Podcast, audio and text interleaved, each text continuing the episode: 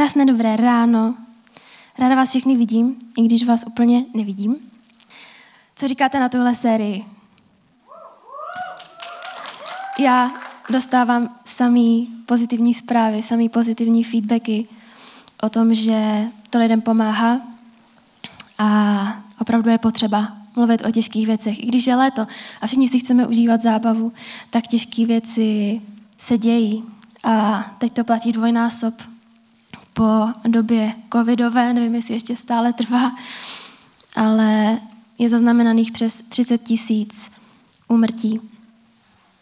Lidi přišli o svoje tatínky, maminky, babičky, dědečky, o své sourozence.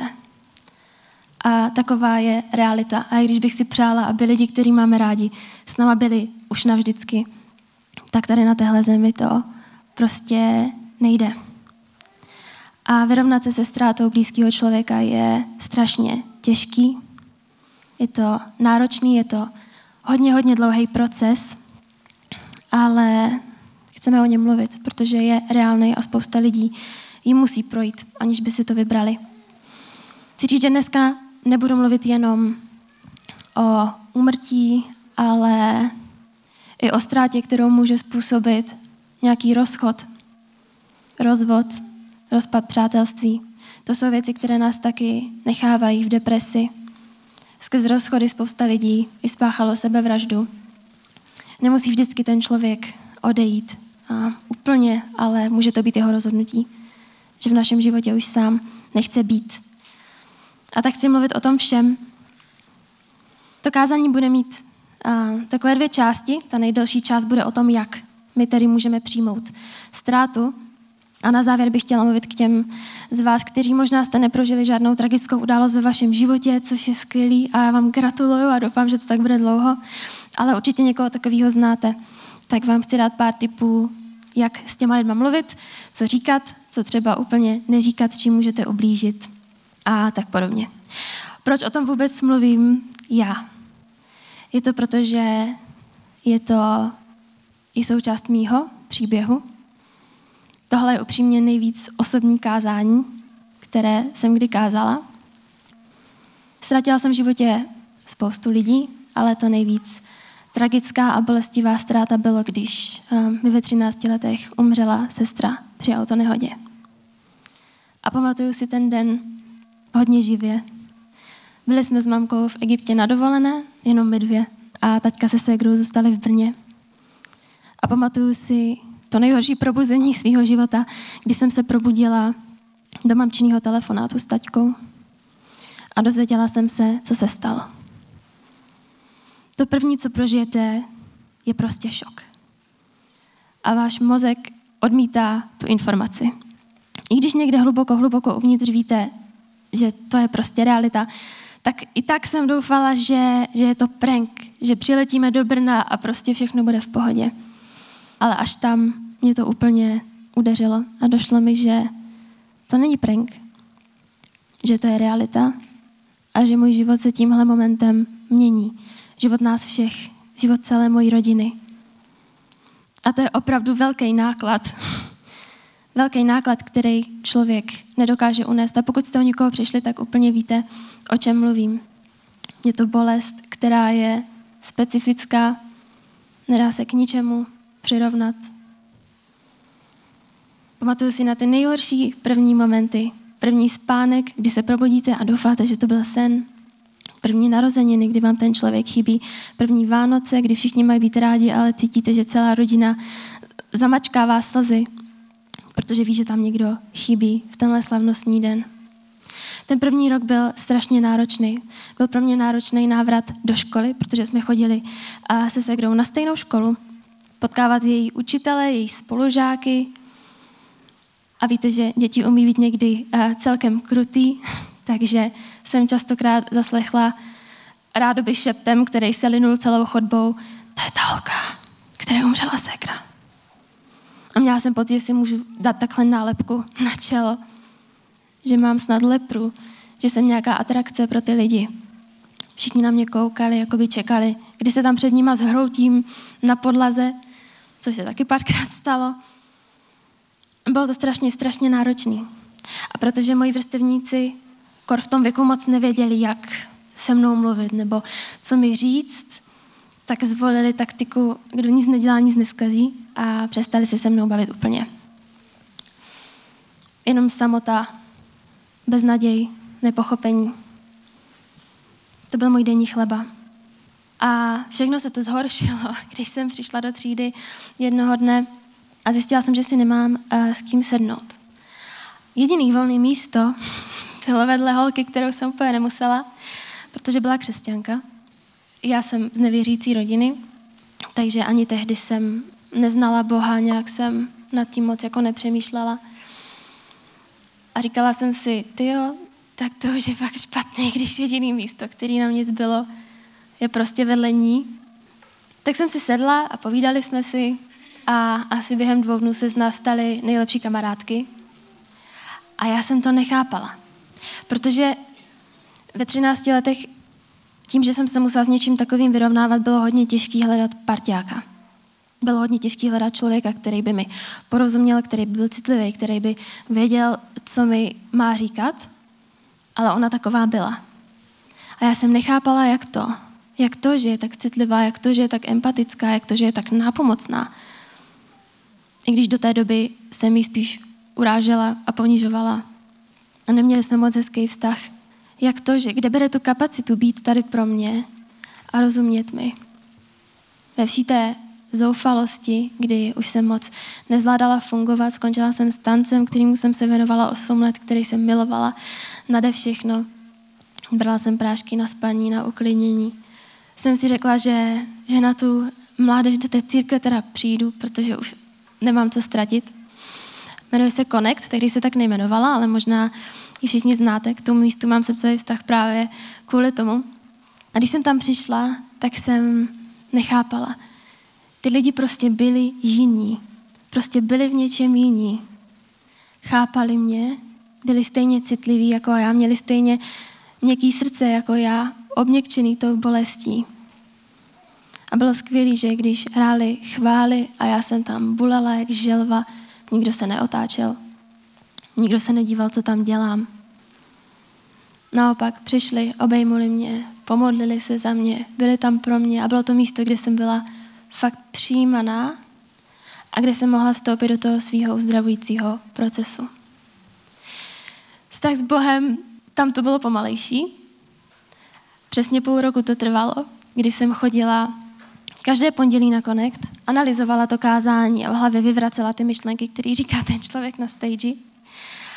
Byla jsem strašně naštvaná. Možná to někteří znáte, kdy vlastně Boha ani nevěříte, ale stejně jste na něj naštvaní.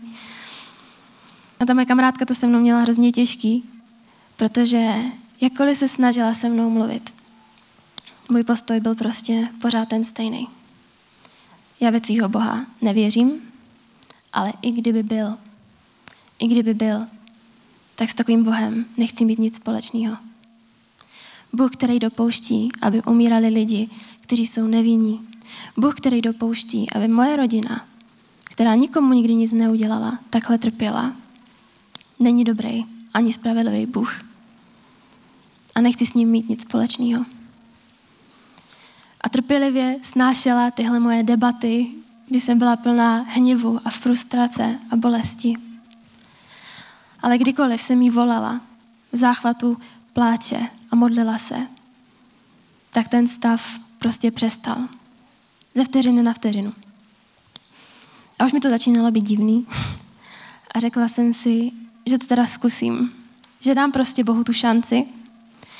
A jednou po mládeži jsem se šla modlit a řekla jsem tu modlitbu, kdy dáváme svůj život Bohu a řekla jsem mu, že chci jeho vůli a ne moji. A věděla jsem, že už nemám vlastně moc co ztratit. A v ten moment se začal můj život brutálně měnit. V řádu měsíců, v řádu let. Ale dělala se spoustu skvělých věcí. Mohla bych o tom mluvit půl hodiny, ale pokud někoho z vás to zajímá nebo prožíváte něco podobného, určitě mě můžete tady odchytit, můžete mi klidně napsat a ráda si s vámi o tom popovídám. Ale chtěla bych vypíchnout jeden moment, který um, byl klíčový na té cestě. A to, když jsem přijela na první Christfest, což je taková křesťanská akce pro mladé lidi, a byl tam nějaký seminář, který vedl nějaký američan. V životě jsem toho pána neviděla, byl to snad první nebo druhý den. Šla jsem na ten seminář a v půlce toho semináře už ani nevím, o čem to bylo, ale rozhodně to nebylo o tom, co se tam potom reálně dělo. V půlce toho semináře řekl, nic, končíme, jdeme se modlit. Cítím, že se musíme jít modlit. A já jsem byla věřící asi tak dva měsíce.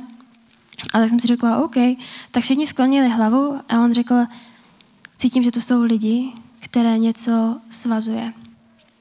Pokud si to ty, tak zvedni ruku. Já byť jsem cítila, že jsem nějakým způsobem svázaná depresí, těma lékama, tak jsem měla pocit, že to je prostě můj život. Neviděla jsem to jako nějakou věc, která je strašná, kterou by pán Bůh chtěl změnit nebo oddělat. Prostě jsem to brala jako součást mě. Takže jsem myslela, že tahle výzva se mě absolutně ne, jako nějak netýká. A tak jsem tam seděla. Já na tyhle věci moc nejsem, jo? ale tohle bylo fakt brutální a nikdy na to nezapomenu. Pravá ruka od loktu dolů mě začala brutálně pulzovat, brutálně brnět a já jsem prostě jenom věděla, zvedni tu ruku, zvedni tu ruku. Tak jsem ji zvedla a on říká, výborně, a ti z vás, co zvedli ruku, pojďte dopředu a my se za vás jdeme modlit. Už ten moment jsem si říkala, jestli ten impuls nebyl z mojí hlavy a jestli bych neměla zůstat sedět, ale šla jsem. A řekla, stále jsme tam v řadě třeba, nevím, pět lidí a řekla, teď se modlete za to, co vás svazuje a, a já budu chodit, budu na vás pokládat ruce a budu se za vás modlit a věřím, že vás Pán Bůh uzdraví. A já jsem tam tak stála a teď jsem se koukla napravo, nalevo a všichni tam plně vášnivě se modlili za to jednu svoji věc. A tak jsem stála, jenom si pamatuju, jak jsem v hlavě řekla, bože, já nevím, co tady dělám, asi si půjdu zpátky sednout. A tak jsem se otáčela a najednou přiskočil ten pán, dal na mě ruku, pomodlil se asi že dvouma větama. Koukal se na mě a říká, ty máš depresi a pán Bůh tě dneska uzdravuje. Amen a šel. A mně se podlamily kolena a spadla jsem na zem a začala jsem strašně brečet. Ale byl to ten pláč vděčnosti a radosti a to, že jsem vůbec nechápala, co se stalo. Ale cítila jsem fyzicky na svém těle, jak boží ruka šáhla a něco vytáhla ven. A vstala jsem fyzicky o 10 kilo lehčí. Já z té místnosti neodešla, já z té místnosti vyplula prostě. Já jsem šla a všechno tak jako ve mně vlálo a vůbec jsem nechápala, co se stalo. Došla jsem domů, vzala jsem léky, hodila jsem je do koše a měla jsem se fajn. Neměla jsem problém se spánkem. Dokázala jsem usnout, aniž bych si vzala něco na oklidnění a byla to brutální svoboda. To neznamená, že od té doby a už jsem nikdy nebrečela, nebyla smutná a všechno bylo najednou jako po másle. Ale někdo vzal, Ježíš vzal břemeno, který věděl, že už mi nepatří. Vzal něco, co mě fyzicky drželo a zatěžovalo, abych mohla být svobodná. Proč vám to říkám? Protože vím, že tohle chci udělat pro vás. A když jsem se modlila za dnešní kázání, věděla jsem, že Duch Svatý tohle chce udělat v životě lidí, kteří tady dneska sedí. A budeme se na konci za to modlit, protože vím, jak reálný to uzdravení může být. Co vám chci předat tím příběhem, jeho hodně, hodně zkrácenou verzí, je to, že je cesta ven. I když jste na temném místě a máte pocit, že už nikdy nebudete šťastní, že tohle je tak moc, že už to nejde zvládnout, je cesta ven. Pokud máte pocit, že vám nikdo nerozumí, tak já vám rozumím. Já vím, jaký to je, když se probrečíte rozpánku, kdy brečíte tak, že už nemůžete ani dýchat, kdy máte pocit, že ta bolest je tak velká, že vaše fyzické tělo to prostě už nemůže ani unést. Vím, jaký to je, když se emočně upnete na nějakého člověka a doufáte, že to vám pomůže, ale přinese to akorát více zranění. Vím, jaký to je, když jdete rozptýlit svoji mysl na nějaký večírek alkoholem a snažíte se prostě na to nemyslet a doufat, že samo to přejde, že samo to prostě nějak odejde. Vím, jaký to je a rozumím vám a chci vám říct, že Pán Bůh má pro to lepší cestu. A Pán Bůh má uzdravení, který není rozptýlení, ale je, je reálný. A je hluboko, hluboko uvnitř. Chci s váma teďka sdílet takový tři myšlenky, které věřím, že vám můžou pomoct vyrovnat se se ztrátou blízkého člověka. Ta první, dovol si truchlit. Není správný způsob, jak truchlit po člověku, který vám zemřel nebo se s váma rozešel. Každý máme ten proces trošku individuální, ale chci vám říct pár věcí, které mě hrozně pomohly. Ta první je, když chceš plakat, tak plač. Když chcete brečet, když chcete mátit do polštáře prostě a řvát, tak to udělejte. Potlačený emoce nikdy, nikdy, nikdy nekončí dobře. A i když jste na místě, jako já teď tady, kdy vím, že se nemůžu rozbrečet a odejít, nechte si to na potom, nepřejděte to, vraťte se domů a dejte si svůj čas, kdy se k tomu vrátíte ve své hlavě, kdy si to probrečíte, kdy to odžijete. Je to strašně důležitý. Spousta lidí se bojí slz a bojí se toho plakat, ale vždyť to je ten jediný způsob, jakým můžeme ty emoce ventilovat ven, jakým je můžeme prostě vyplavit. To, že je vyjádříme, to, že je řekneme nahlas, to, že je vybrečíme, to, že je vyřveme. Nebojte se toho, já vím, že tam objevujete věci o sobě, které nechcete vědět a já vím, že to bolí a že je to děsivý, ale je to milionkrát lepší, než to přejít. Plačte. Pokud chcete plakat, tak plačte. Mluvte o tom člověku, kterého jste ztratili, mluvte o tom, jaký byl. To byla i věc, kterou nám psychologové doporučovali a já jsem hrozně hrdá na svoji rodinu, že tohle je naše silná stránka. Není to tabu téma. Není to prostě Voldemort, jméno, které už se nevyslovuje. Mluvíme o tom, jaký byly rodinný dovolený, jak jsme se se segrou řezali, prostě když jsme byli malí a mlátili se. A vzpomínáme na to. A někdy v slzách a někdy se smíchem. A je to strašně důležitý mluvit o tom člověku, protože byl součástí vašeho života nějakým způsobem. Tak to přiznejte. A prosím i vás ostatní, když to lidi budou dělat, reagujte na ně normálně když zmíní jméno toho člověka, se kterým měli ten bouřlivý rozchod nebo který jim zemřel, tak nestuhněte, že a co mám dělat. Je to skvělé, že o tom mluví. Nalaďte se na tu vlnu, bavte se o tom s ním. Strašně to pomáhá. A jako poslední vyhněte se zbytečnému stresu a úzkostem v podobě akcí, na kterých máte pocit, že musíte být. Nebo času s lidma, který víte, že vás zraňují svoji reakcí. Rozhodně vás nepozbuzuju to, abyste se na, na dva roky izolovali od světa, ale pokud prožíváte fakt to nejintenzivní, nejtěžší období, je v pohodě nejít na tu narozeninovou párty. Je v pohodě tam nejít, pokud vás to bude vysávat a pokud tam budou lidi, kteří víte, že na vás nereagují citlivě. Nastavte si v tom hranice, buďte na sebe hodní a buďte na sebe opatrní. Truchlení je strašně důležitý proces. Proč?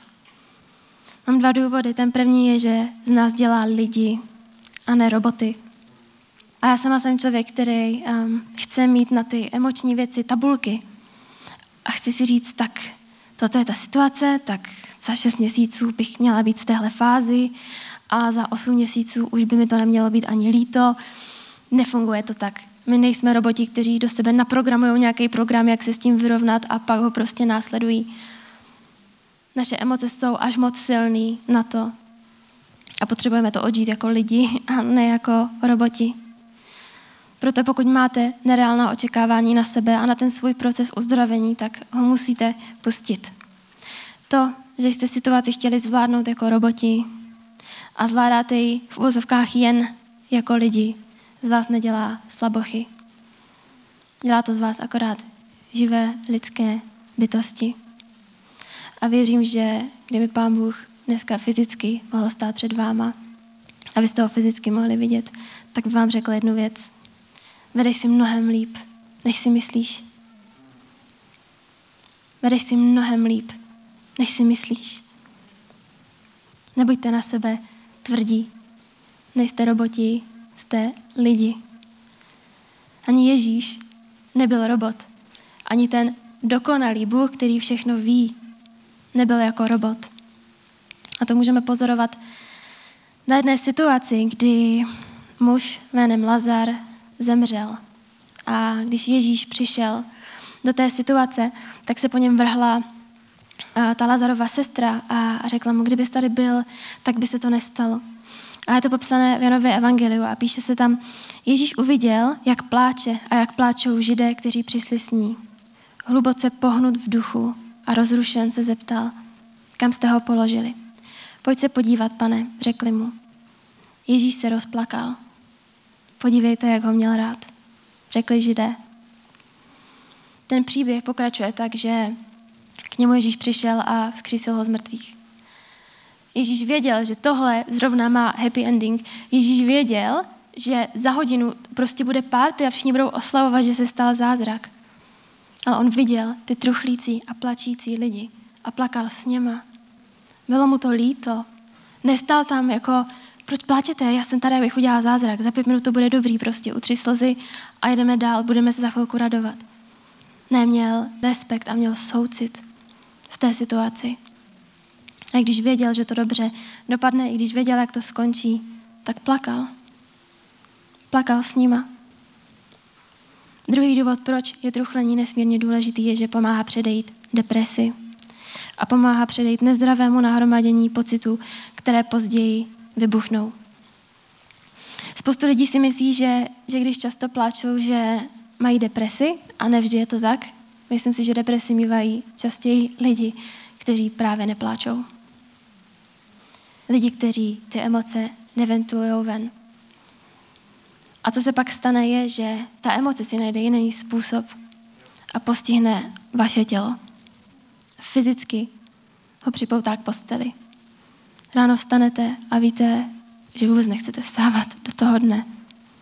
Nemáte energii vidět lidi, dělat věci, nemáte chuť žít.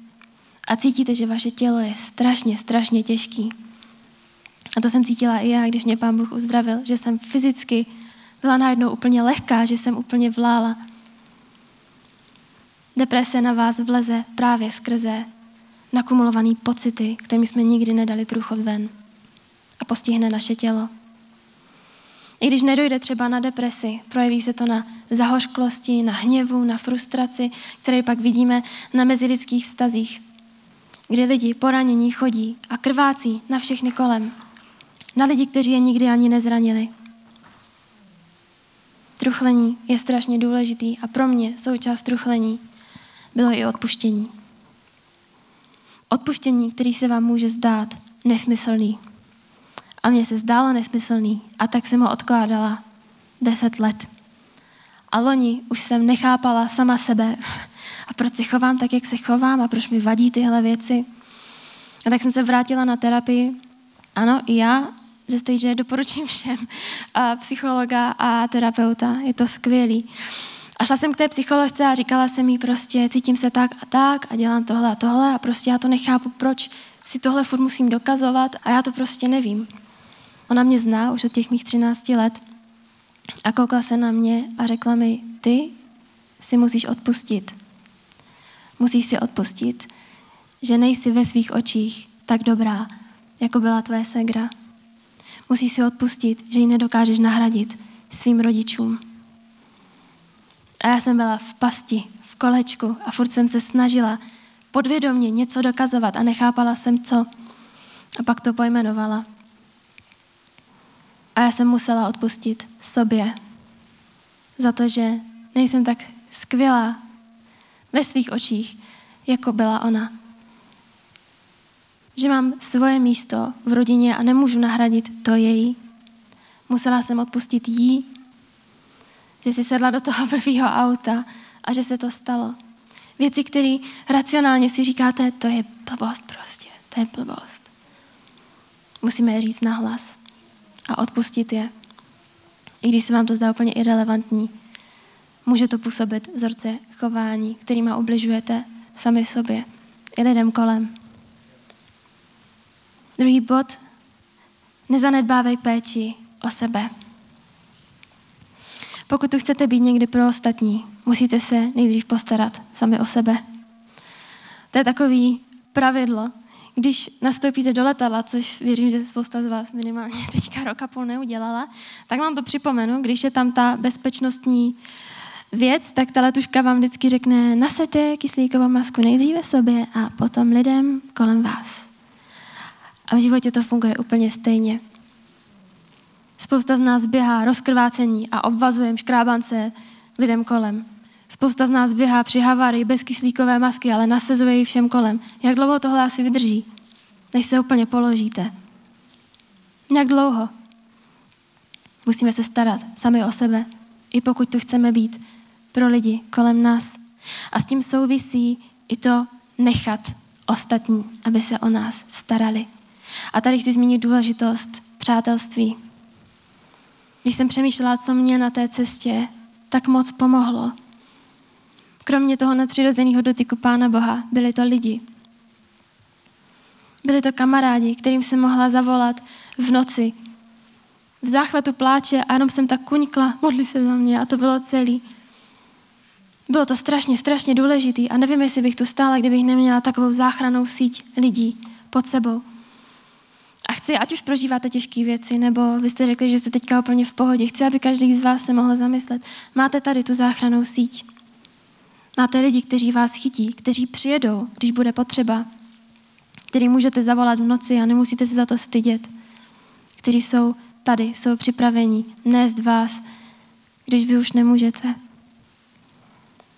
Nezanedbávejte péči o sebe a dovolte druhým pečovat o vás, abyste i vy jednou mohli stát zdravě a být tady pro lidi kolem. Třetí, poslední bod, nejvíce důležitý z této části, dovol, aby Bůh zaplnil prázdné místo ve tvém srdci. Tady se chci dostat trošku k těm rozchodům, protože často vidím, že lidi lepí svoje bolístky lidma. Lidi, kteří hned po konci vztahu musí začít nějaký novej, nebo aspoň jít na Tinder, aspoň jít prostě na rande, aspoň něco, nějaký impuls prostě od člověka. A je to jako kdybychom chodili s otevřenou zlomeninou a lepili na ní ty malinký náplasti na odřeniny. Jak to dopadne? No možná to trošku bude držet pohromadě, ale bude to ještě větší paseka než na začátku. Bude tam infekce, bude to bolet, bude to praskat ve švech. Nelepme náplasti na otevřený zlomeniny. Nelepme nedokonalé lidi na naši díru v srdci, která tam po někom je. Chci říct, byť to může působit drsně, že lepení si bolístek někým jiným je z mýho pohledu strašně neúctivý je to neúctivý vůči tomu druhému člověku. Protože mu nepřímo říkáme, buď moje rozptýlení, buď moje náplast, kterou já teď potřebuju. A už jsem o tom mluvila v tom single kázání nebo v těch příbězích, co jsme měli. Pán Bůh vidí každého člověka jako speciálního a není vůbec naše právo si z nich dělat náhražky, náplasti, rozptýlení od naší bolesti. Jsou to plnohodnotné bytosti se svýma emocema, se svýma pocitama. A musíme to respektovat a musíme to vědět a dovolit Pánu Bohu, aby zaplnil prázdný místa v našem srdci, než se vedáme do jakéhokoliv vztahu. Jak teda můžeme vědět, že Bůh zaplnil to místo, že nás uzdravil? Co se týče té ztráty skrze úmrtí, tak vám chci říct, že to nikdy nepřestane bolet. Možná jste to nechtěli slyšet, ale je to tak. A i když jsem uzdravená, i když je to už skoro 11 let, stejně dva měsíce zpátky jsem si dala jídlo, který jsem naposledy jedla se segrou a od té doby ne. A jak jsem to ucítila v puse, tak jsem položila tu misku a začala strašně brečet. Znamená to, že mě Bůh neuzdravil? Neznamená. Znamená to, že to uzdravení nebylo dostatečný nebo že bylo jenom malý? Neznamená. Protože já nejsem robot a jsem furt člověk. A i když mě to mrzí za nás všechny, některé věci nepřestanou bolet. Blízcí lidi, kteří vám odejdou, vám nepřestanou nikdy chybět. Někdy to budete cítit víc, někdy to budete cítit míň, ale někde uvnitř vás to bude bolet pořád. A to je realita tohohle světa. A můžeme se jen těšit do nebe. Na to, až tohle nebude. Až bude dokonalá spravedlnost. Až nebude pláč ani nářek. A budeme už jenom šťastní. Na tomhle světě to tak bohužel není. A i když Pán Bůh zaplní prázdné místo po někom ve vašem srdci, neznamená to nutně, že už vás to nebude nikdy mrzet, nebude vás to bolet a ten člověk vám nebude nikdy chybět. Chtěla bych se teď podívat na příběh Abakuka, protože si myslím, že je to příběh, se kterým spousta z nás se může stotožnit. Byl to starozákonní prorok, který byl dost naštvaný na Pána Boha. A vůbec se nebál to ukázat, což cením. A on stejně jako mi viděl na světě spoustu nespravedlností, spoustu bolesti, spoustu nefér věcí. Ta jeho kniha má jenom tři kapitoly, takže si to určitě můžete přečíst, je to celkem krátký čtení. A hned v první kapitole se toho vůbec nebojí. A já vám přečtu úryvek. Jak dlouho mám, hospodine, volat a ty neslyšíš? Křičím k tobě násilí a ty nezachráníš. Proč mě necháváš vidět neštěstí? Proč bezpráví jenom přihlížíš? Přede mnou jen zkáza a násilí, rostou hádky a rozpory. Zákon se zdá být bezmocný a právo nelze prosadit. Spravedlivý obklíčen je ničemi a tak se právo převrací. Spoustu z vás si myslím, že se dokážete zžít s tou modlitbou. A já jsem hrozně ráda, že tohle je v Bibli napsaný, protože někdy si myslíme, že jsme málo svatí, nebo že jsme málo křesťani, když jsme naštvaní na Boha.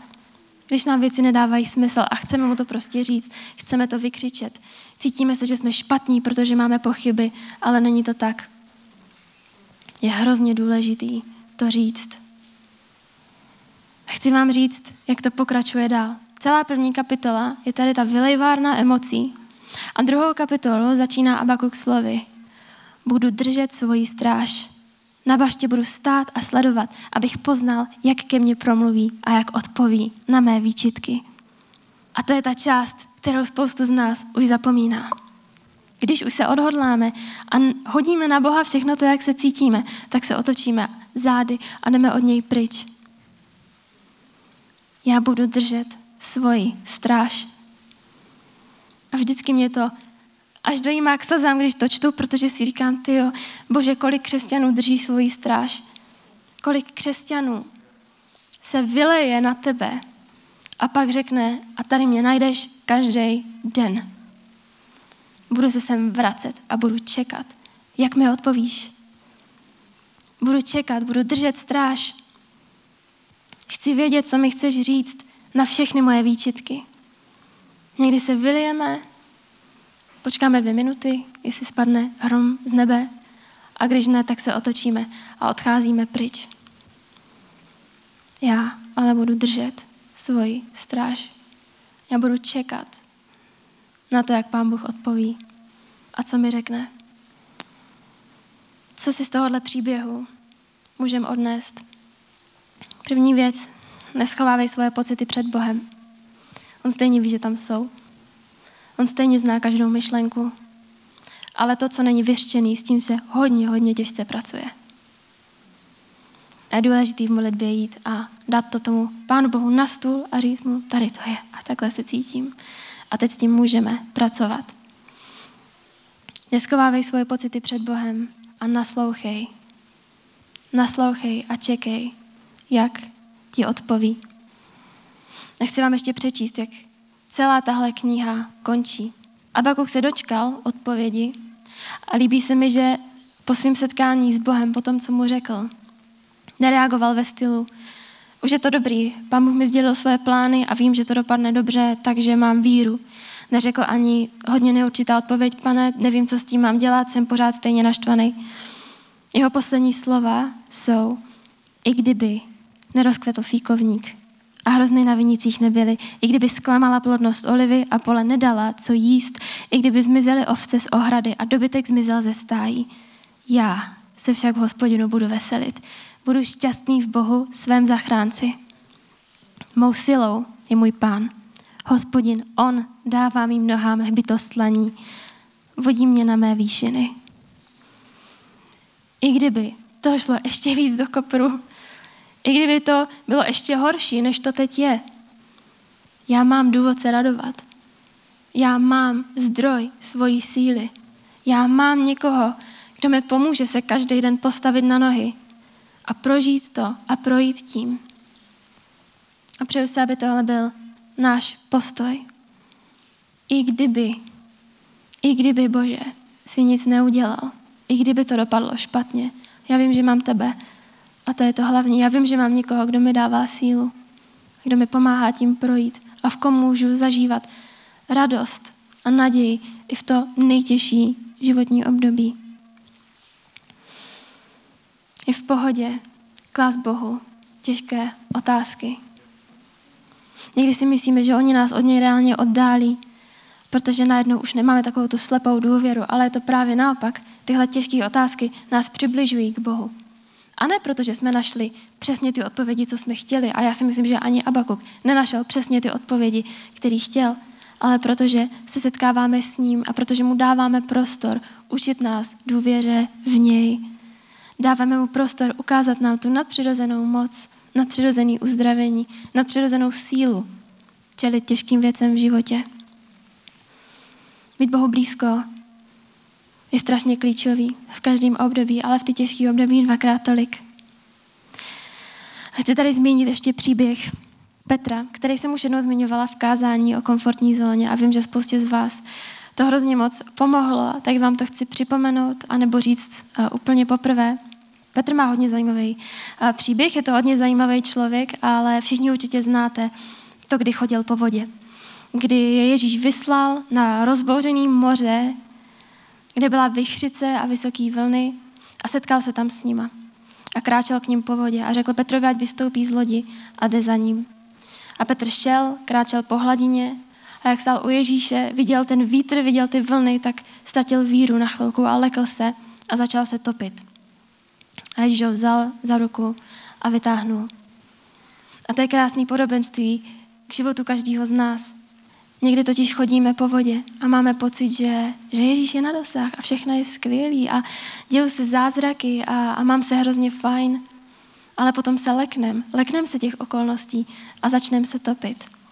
Ale to důležité na tom příběhu není to, že Petr se topil, ale to, že byl tak blízko Ježíše, že ho jenom vzal za ruku a vytáhl ven.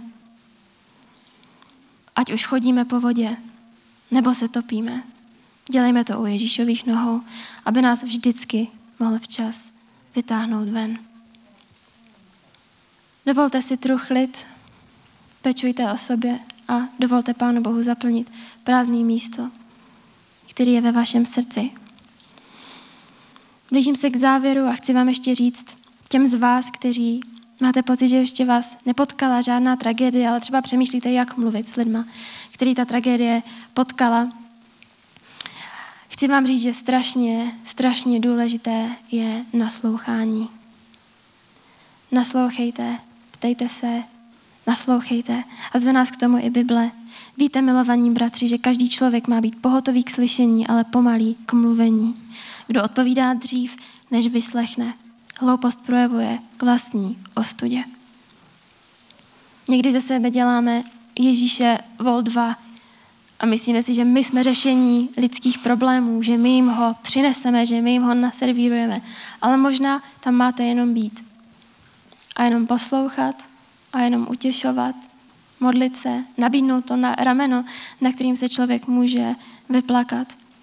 Naslouchání je strašně opomíjený, ale je strašně důležitý.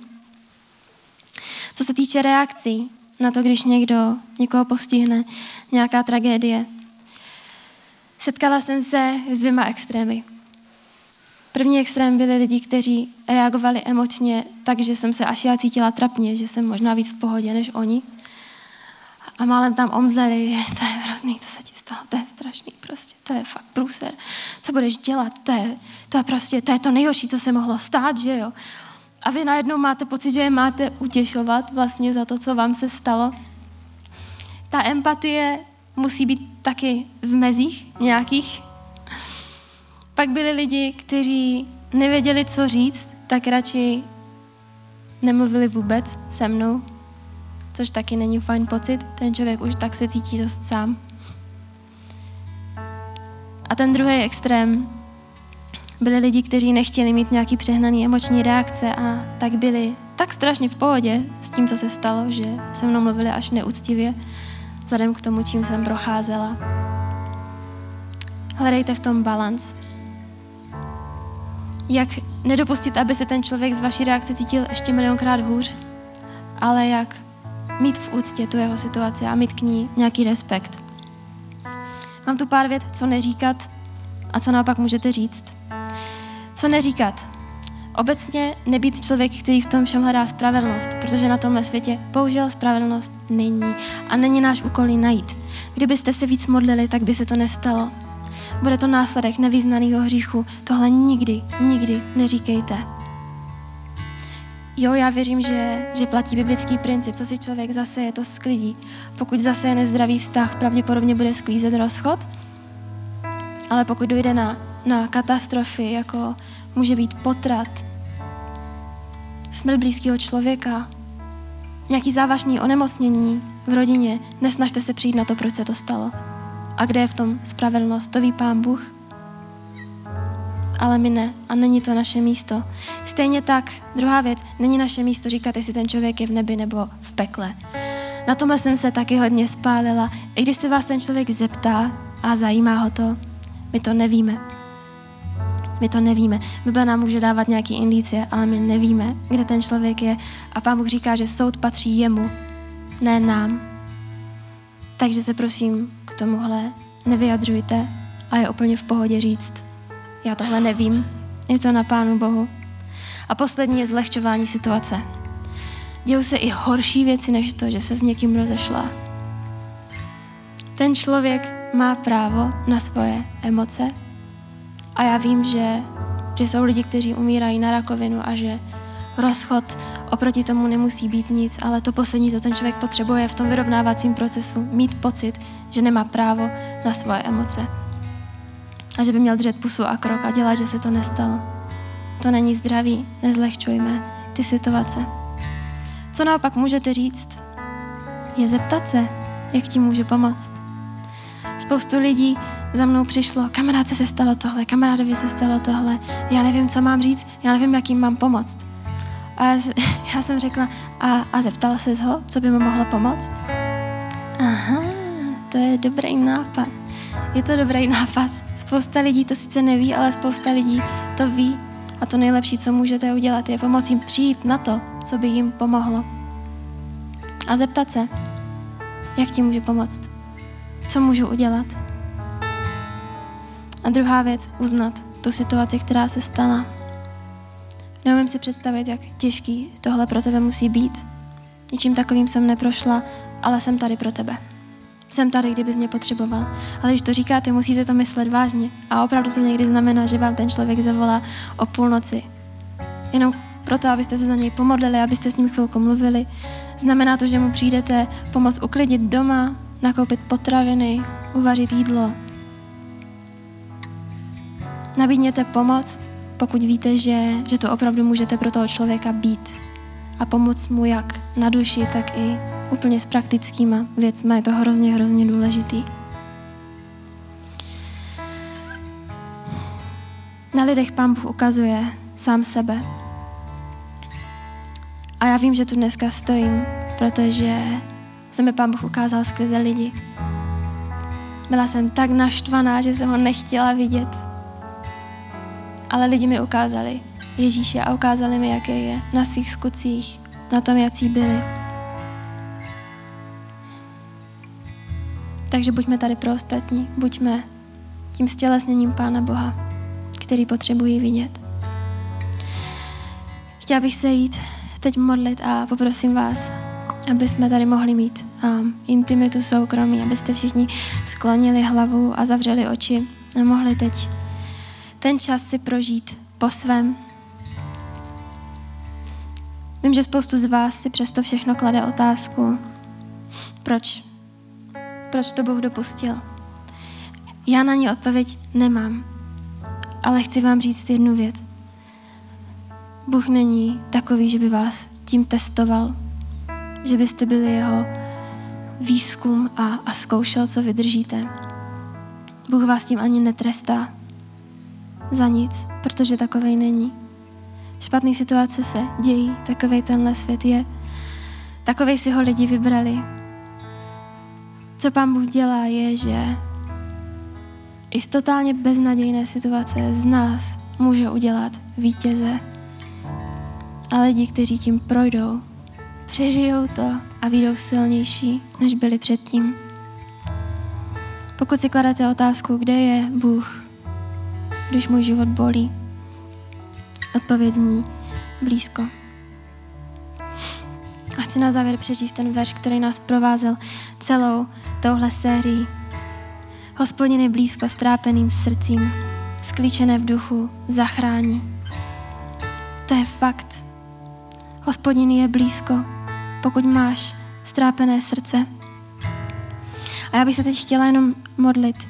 A věřím, že se mám modlit za lidi, kteří jsou naštvaní na Boha. A možná to nevíte, možná jste si to nepřipustili, možná jste to nechtěli nikdy otevřít, ale jste naštvaní na Boha a dneska je čas mu to říct. Tak jako Abakuk je čas ptát se na těžké otázky, je čas vylít ty emoce ven. A pak vím, že se mám modlit za druhou skupinu lidí a to jsou lidi, kteří podobně jako já tehdy už tahají břemeno, které jim nepatří.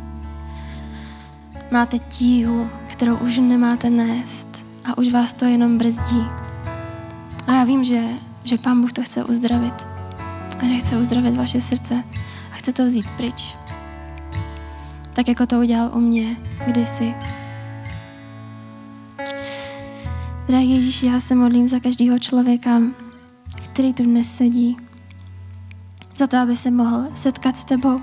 Nejsou to moje slova, ale jsou to tvoje slova, které uzdravují, které usvědčují z věcí, které ukazují na oblasti, ve kterých je potřeba se posunout.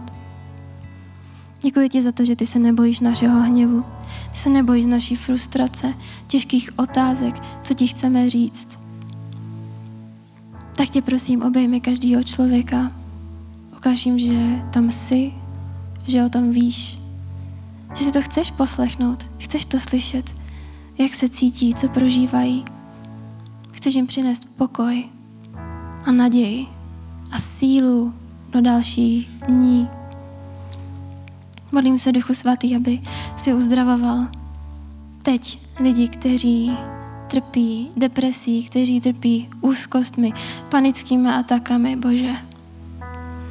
Já věřím, že ty miluješ svoje děti a chceš, aby mohli kráčet ve svobodě. Já vím, že je tu spoustu lidí, kteří tahají břemena, který už jim nepatří. Tak se modlím, aby stejně jako si to u mě kdysi udělal, aby si šáhl tou svojí mocnou rukou do jejich srdce a vyndal to ven. Aby mohli odejít lehcí z téhle místnosti, aby věděli, že už nejsou obtěžkaní, že ta tíha je pryč, že ty jsi přišel a dal si jim svobodu.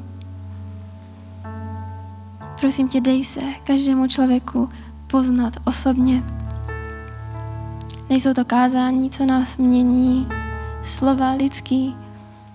Je to tvoje přítomnost, kterou může cítit každý z nás, která tu je která po nás natahuje ruce a chce nás přivést domů, chce nás přivést do bezpečí, tam, kde je útěcha, tam, kde je pokoj, tam, kde je nová radost, nová naděje. I v momentech, kdy už se nám nechce tady být a potýkat s tím vším, ty jsi blízko. A ty máš nový start, novou naději, novou chuť do života, nový východisko, tak to žehnám každému člověku, co tu sedí. Děkuji za tvoje lásku, která je přivedla sem a za tvoje uzdravení, který je nadlidský chápání, ale je reálný v našich životech.